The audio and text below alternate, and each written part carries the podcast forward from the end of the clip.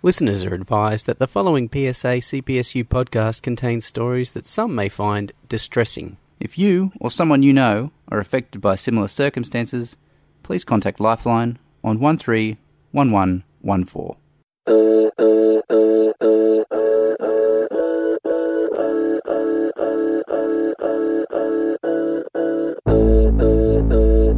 This is Jim Minns, Communications Officer with the PSA. October is Mental Health Month. Mental Health Month encourages all of us to think about our mental health and well-being, regardless of whether we may have a lived experience of mental illness or not. The theme for this year is Share the Journey, and as such, the PSA podcast is bringing you a series of discussions throughout the month highlighting the mental health of PSA members in a variety of fields.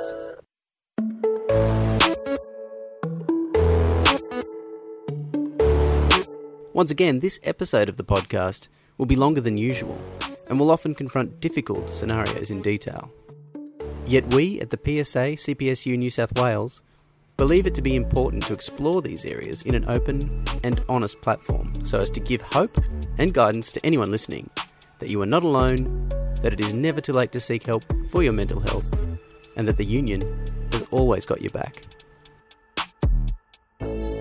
The second episode in this series concentrates on senior caseworkers in community services, an important area of community work that some may recognise from its previous departmental titles Family and Community Services, or FACS, and historically, the Department of Community Services, or DOCS.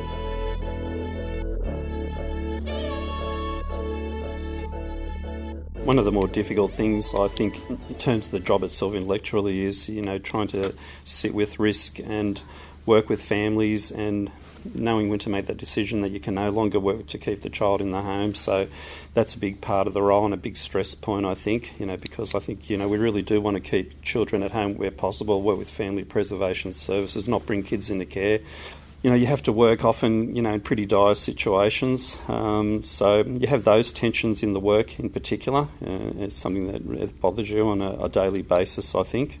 Yeah, you're dealing with, um, I guess, your own stress related to, you know, sort of talk, you know, talking to children about the, you know, the process and what's happened, and you know, and trying to still work with families and and have them, you know, um, engaged in the process and and hopeful about you know a good outcome. Um, so definitely that that would takes a toll on on um, you know when you're dealing with you know children who are crying and upset. Um, or you know screaming you know and um, or you know trying to get them into a car even that physicality of, of the job sometimes can be very stressful yeah, um, yeah and trying to um, yeah I guess trying to be you know staying you know I guess, strong in what you're doing, um, but but you know, providing, I guess that that care for you know for that situation. It's yeah, it's sort of you're doing your job, but then you also you know you can see people who are in such distress, and um, and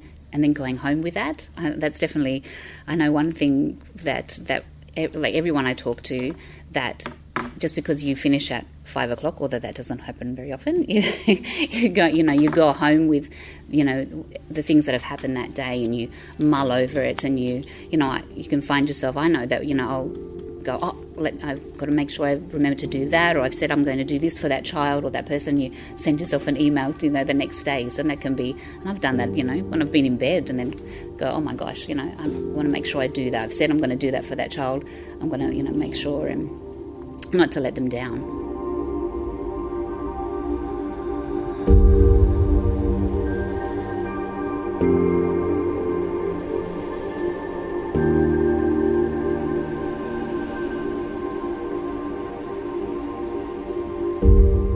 I've had I've, you know, been in a situation where we've had to remove children, and that, that's definitely traumatic. You know, having police, you know, um, having to, you know, six police trying to, you know, get you know to physically take a child from you know a mother's you know hanging on for dear life to their child and and then having that child in a car and you know they're they're crying and screaming and um, and you're trying to console them um, which is almost impossible to do um, and um, and then try and build a relationship with that child and say you know we're we're going to try and do our best to you know get you back to mum and dad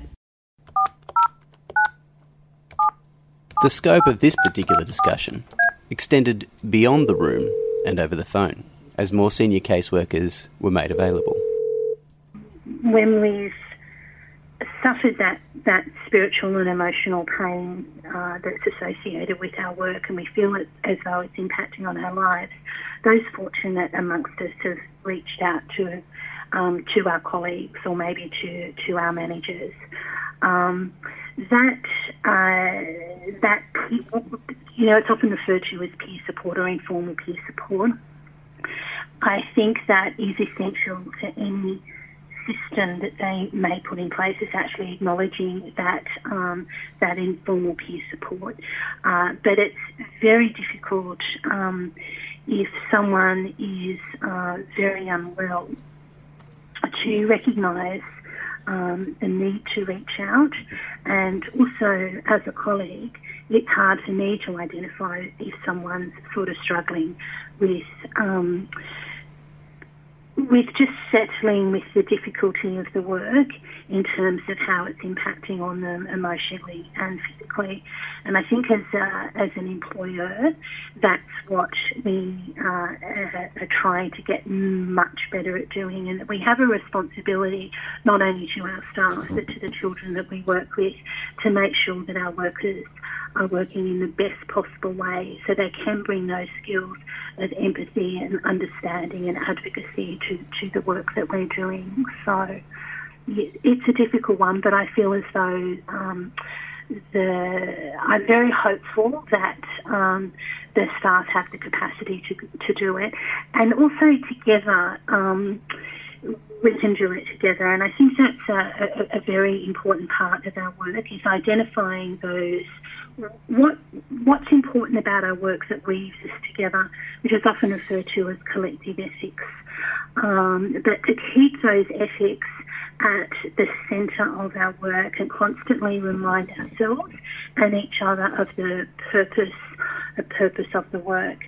Uh, whether it be wanting to protect children, whether it be wanting to um, uh, advocate for others, whether it want, whether it is about social justice and making the world a, a better place.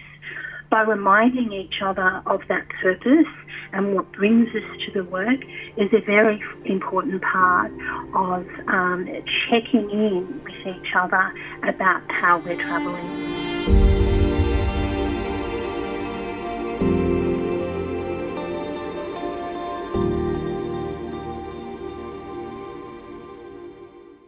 Since the theme for Mental Health Month is Share the Journey, the Black Dog Institute have prepared a mental health toolkit with the following advice.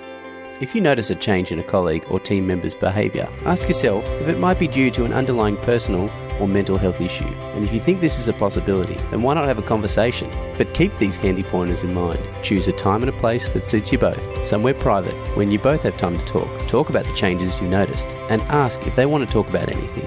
Encourage them to talk but accept that they might not want to right now. Listen and show that you're listening. Don't jump in with a solution. Find out if they're ready to look for help and if you can help them to do that. And then check in with them after a few days to see how they're going. More information from the Black Dog Institute's mental health toolkit can be found on the Black Dog Institute's website at blackdoginstitute.org.au.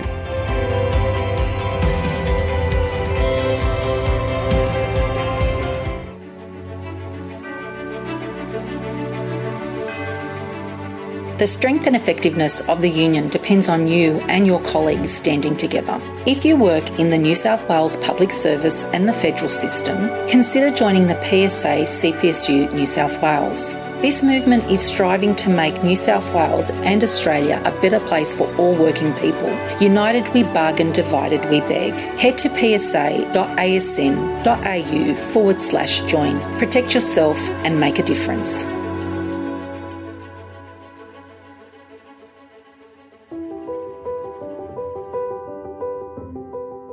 Welcome back to the podcast. For Mental Health Month, the theme is Share the Journey. We continue with our frank and confronting conversations.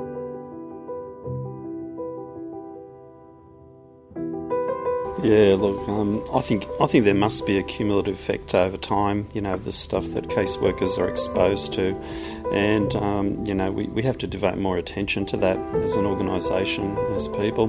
But yeah, and I think people do have had that experience, or members have had that experience where they're basically told to, you know, if, if you're not tough enough for the job, maybe this isn't the job for you. I think some of it goes back to also the fact that there aren't enough hours in the day, and you're dealing with vulnerable clients, so staff will often work extra hours, and that creates further pressures as well because they don't unwind and so on. So that's happening all the time. People are constantly going over hours, and that's an added stress as well.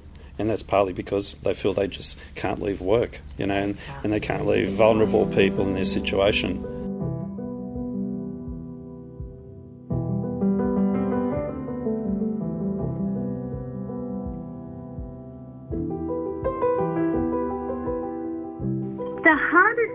Me was uh, probably the day that I found out uh, that a colleague had uh, died by suicide. Uh, and this was a uh, child protection casework I'd worked with um, for many years. And even though I knew uh, she may have been struggling psychologically with many areas of her life, I believe that work had a duty of care uh, and most importantly an ethical responsibility uh, to make sure that she was okay at work. And um, I believe that uh, there was a failure there. I I honour that colleague uh, by motivating myself and hopefully inspiring my colleagues uh, to improve the systems, uh, but more importantly, the care that we all have for each other and for the work that we do. Um, and that's uh, and, and, and her death, my colleague's death, is one of the main motivators for the work that I do now.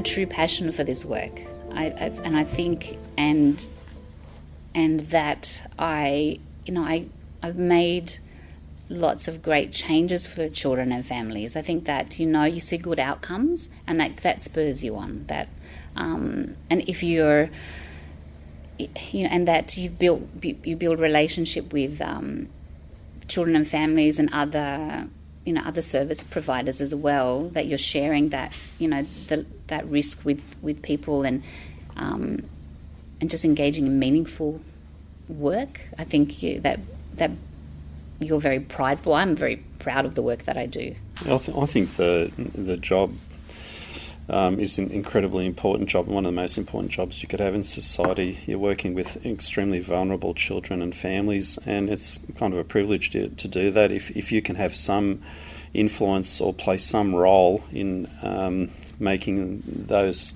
families' situations better or improved, then it makes it all worthwhile. Absolutely passion and and and that that that wholeheartedness that we bring to the work and that we bring to working with each other as well. So um, it would be very easy for most of us have university degrees. It would be very easy for us to get another job um, in in another area, uh, but. Uh, coming to work and doing the job despite all the challenges um, it's that passion that I see every day uh, that that drives people. So yeah, and it's when you know passion will ebb and flow and change and be different for different people. Some people will wear it uh, very loudly on the inside, and some people will wear it very quietly on the. Some people wear it very loudly on the outside, and some people will wear it uh, sit with it um, more quietly on the inside. Uh, but I, I, it's something that I see uh, every day, and even at a place like the helpline where the majority of our work is on the phone, it's still that connection with people and still in that moment we will bring passion and truth to the conversations that we're having to make sure that we can get the best possible outcomes for children.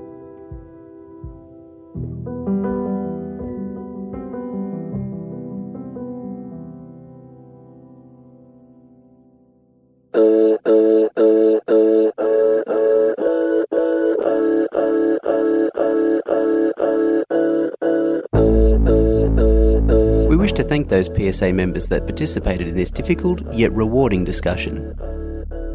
Don't forget to get in touch with Lifeline if any of what you have heard here needs to be addressed in your situation on 131114. This is a weekly podcast, and you can subscribe to the PSA CPSU podcast on iTunes, Spotify, Google Podcasts, or wherever you get your podcasts. I'm Jim Minns. Thanks again, and you'll hear from us next week.